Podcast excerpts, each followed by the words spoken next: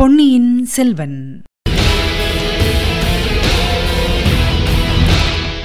வணக்கம் நீங்கள் கேட்டுக்கொண்டிருப்ப தமிழசேஃபம் தமிழசேஃபமில் இனி நீங்கள் கேட்கலாம் பொன்னியின் செல்வன். வழங்குபவர் உங்கள் அன்பின் முனைவர் ரத்னமாலா புரூஸ். பொன்னியின் செல்வன். பாகம் இரண்டு. சுழற்காற்று. அத்தியாயம் முப்பத்து மூன்று. சிலை சொன்ன செய்தி. மறுநாள் காலையில் சூரியன் உதயமாவதற்குள் அருள்மொழிவர்மர் ஆழ்வார்க்கடியான் வந்தியத்தேவன் ஆகிய மூவரும் அனுராதபுரத்துக்கு புறப்பட்டார்கள். சிறிது தூரம் காட்டுப்பாதையில் வந்த பிறகு ராஜபாட்டையை அடைந்தார்கள். வேறு வீரர்கள் யாரையும் இளவரசர் தம்முடன் மெய்க்காவலுக்கு அழைத்து வராதது. வந்தியத்தேவனுக்கு வியப்பை அளித்தது. ஆனால் அன்றைய பிரயாணத்தில் அவனுக்கிருந்த உற்சாகத்தைப் போல் அதற்கு முன் என்றும் இருந்ததில்லை. காலை நேரத்தில் இருபுறமும் மரங்களடர்ந்த அந்த ராஜபாட்டையில் பிரயாணம் செய்வதே ஓர் ஆனந்த அனுபவம். பழையாறை அரசிளங்குமரி தன்னிடம் ஒப்புவித்திருந்த வேலையை செய்து முடித்துவிட்டோம் என்ற பெருமித உணர்ச்சி அவன் உள்ளத்தில் பொங்கிக் கொண்டிருந்தது. அது மட்டுமா? பல வருஷங்களாக அவன் இதயத்தில் பொங்கிக் கொண்டிருந்த ஆசையும் நிறைவேறிவிட்டது. சோழவள நாட்டின் செல்லப் பிள்ளையை பார்த்தாகிவிட்டது. நாடு நகரமெல்லாம் மக்கள் எந்த வீர இளைஞரின் வீர பிரதாபங்களையும் குணாதிசயங்களையும் பாடி புகழ்ந்து கொண்டிருந்தார்களோ அந்த அரசிளங்குமாரரை சந்தித்தாகிவிட்டது. அந்த சந்திப்புதான் எவ்வளவு அதிசயமான சந்திப்பு! அருள்மொழிவர்மர் ஒரு விசித்திரமான மனிதர் என்று தான் கேள்விப்பட்டிருந்தது உண்மைதான். திடீரென்று குதிரையை திருப்பி தன்னை தாக்கி திக்குமுக்காட செய்துவிட்டாரே அவர் சேனைக்கு தலைமை வகித்து செல்லுமிடங்களிலெல்லாம் வெற்றி மேல் வெற்றியாக இருந்து வருவதின் ரகசியமும் இதுதான் போலும். பகைவர்கள் எதிர்பாராத சமயத்தில் எதிர்பாராத இடத்தில் தாக்குவதே இவருடைய போர்முறை போலும். ஆனால் இவரது இடைவிடா வெற்றியின் ரகசியம் இது மட்டும்தானா? சேனா வீரர்களுடன் எவ்வளவு பவ்யமாக இவர் பழகுகிறார்? எப்படி அவர்களை தம் அன்புக்கு வசப்படுத்தி வைத்திருக்கிறார்? போர் வீரர்களை மட்டும்தானா? தாம் வெற்றி கொண்ட நாட்டின் மக்களையும் எப்படி வசீகரப்படுத்தி வைத்திருக்கிறார்? சமீபத்தில் மாபெரும் போர் நடந்த நாடு என்று இதை சொல்ல முடியுமா?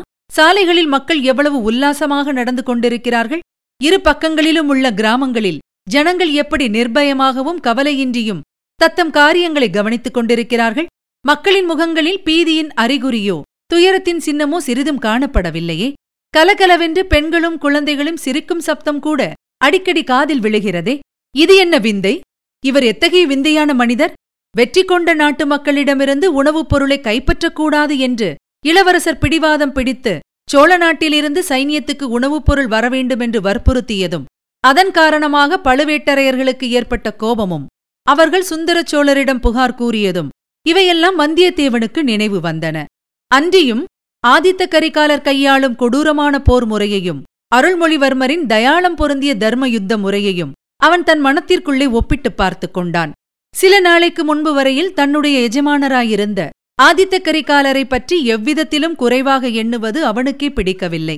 ஆயினும் அந்த அனுராதபுரத்து ராஜபாட்டையில் இருபுறமும் வசித்த கிராம ஜனங்களின் மலர்ந்த முகங்களை பார்க்கும் போதெல்லாம் அவன் மேற்கண்டவாறு ஒப்பிட்டுப் பார்க்காமல் இருக்க முடியவில்லை.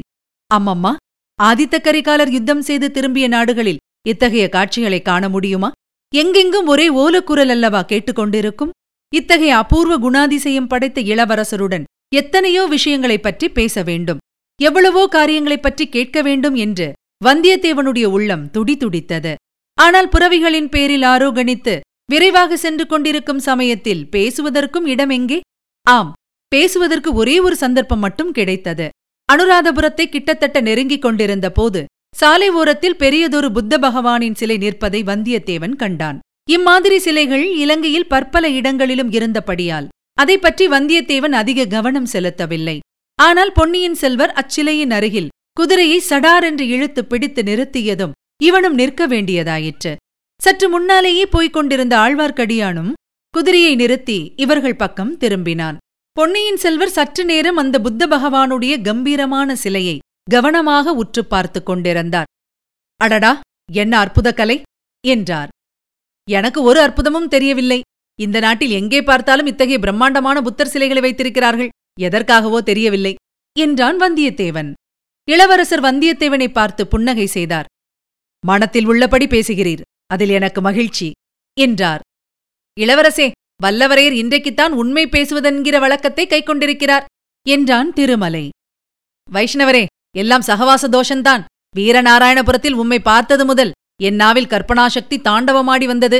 இளவரசரை பார்த்ததிலிருந்து உண்மை பேசும் வழக்கம் வந்துவிட்டது என்றான் வந்தியத்தேவன். அவர்களுடைய சொற்போரை இளவரசர் கவனிக்கவில்லை. சிலையின் தோற்றத்தில் ஆழ்ந்திருந்தார். உலகத்திலேயே சிற்பக்கலையின் அற்புதம் பூரணமாக விளங்கும் வடிவங்கள் இரண்டுதான்.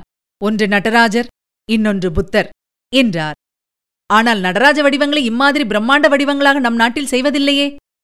இலங்கையில் முற்காலத்தில் இருந்த மன்னர்களில் சிலர் மகா புருஷர்கள் அவர்கள் ஆண்ட ராஜ்யம் சிறியது. ஆனால் அவர்களுடைய இருதயம் பெரியது. அவர்களுடைய பக்தி மிகப் பெரியது. புத்த பகவானிடம் அவர்களுடைய பக்தியை இப்படி பெரிய வடிவங்களை அமைத்து காட்டினார்கள். புத்த சமயத்தில் அவர்களுடைய பக்தியை பெரிய பெரிய ஸ்தூபங்களை அமைத்து காட்டினார்கள். இந்த நாட்டில் உள்ள புத்தர் சிலைகளையும் விகாரங்களையும் ஸ்தூபங்களையும் பார்த்துவிட்டு நம் சோழ நாட்டிலுள்ள சின்னஞ்சிறு சிவன் கோவில்களை நினைத்தால் எனக்கு அவமானமாயிருக்கிறது என்றார் பொன்னியின் செல்வர்.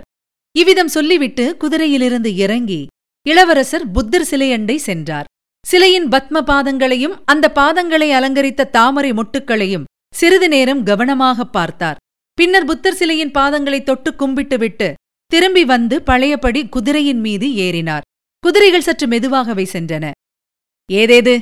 இளவரசர் புத்த மதத்தில் சேர்ந்து விடுவார் போலிருக்கிறதே என்று வந்தியத்தேவன் திருமலையிடம் சொன்னது இளவரசர் காதில் விழுந்தது. அவர்கள் இருவரையும் பொன்னியின் செல்வர் பார்த்து புத்த பகவானிடம் என்னுடைய பக்தி காரணார்த்தமானது. அந்த புத்தர் சிலையின் பத்மபாதங்கள் எனக்கு ஒரு முக்கியமான செய்தியை அறிவித்தன என்றார். ஆஹா எங்கள் காதில் ஒன்றும் விழவில்லையே. மௌன பாஷையில் அச்செய்தி எனக்கு கிடைத்தது. அது என்ன செய்தி? எங்களுக்கு தெரியலாமா? இன்றிரவு பன்னிரண்டு நாழிகைக்கு அனுராதபுரத்தில் சிம்மதாரை தடாகத்துக்கு அருகில் நான் வரவேண்டுமென்று பகவானுடைய பாதமலர்கள் எனக்கு அறிவித்தன என்றார் பொன்னியின் செல்வர். இதுவரை நீங்கள் கேட்டது பொன்னியின் செல்வன். வழங்கியவர் உங்கள் அன்பின் முனைவர் ரத்னமாலா புரூஸ். மீண்டும் அடுத்த அத்தியாயத்தில் சந்திக்கலாம். இணைந்திருங்கள் மகிழ்ந்திருங்கள்.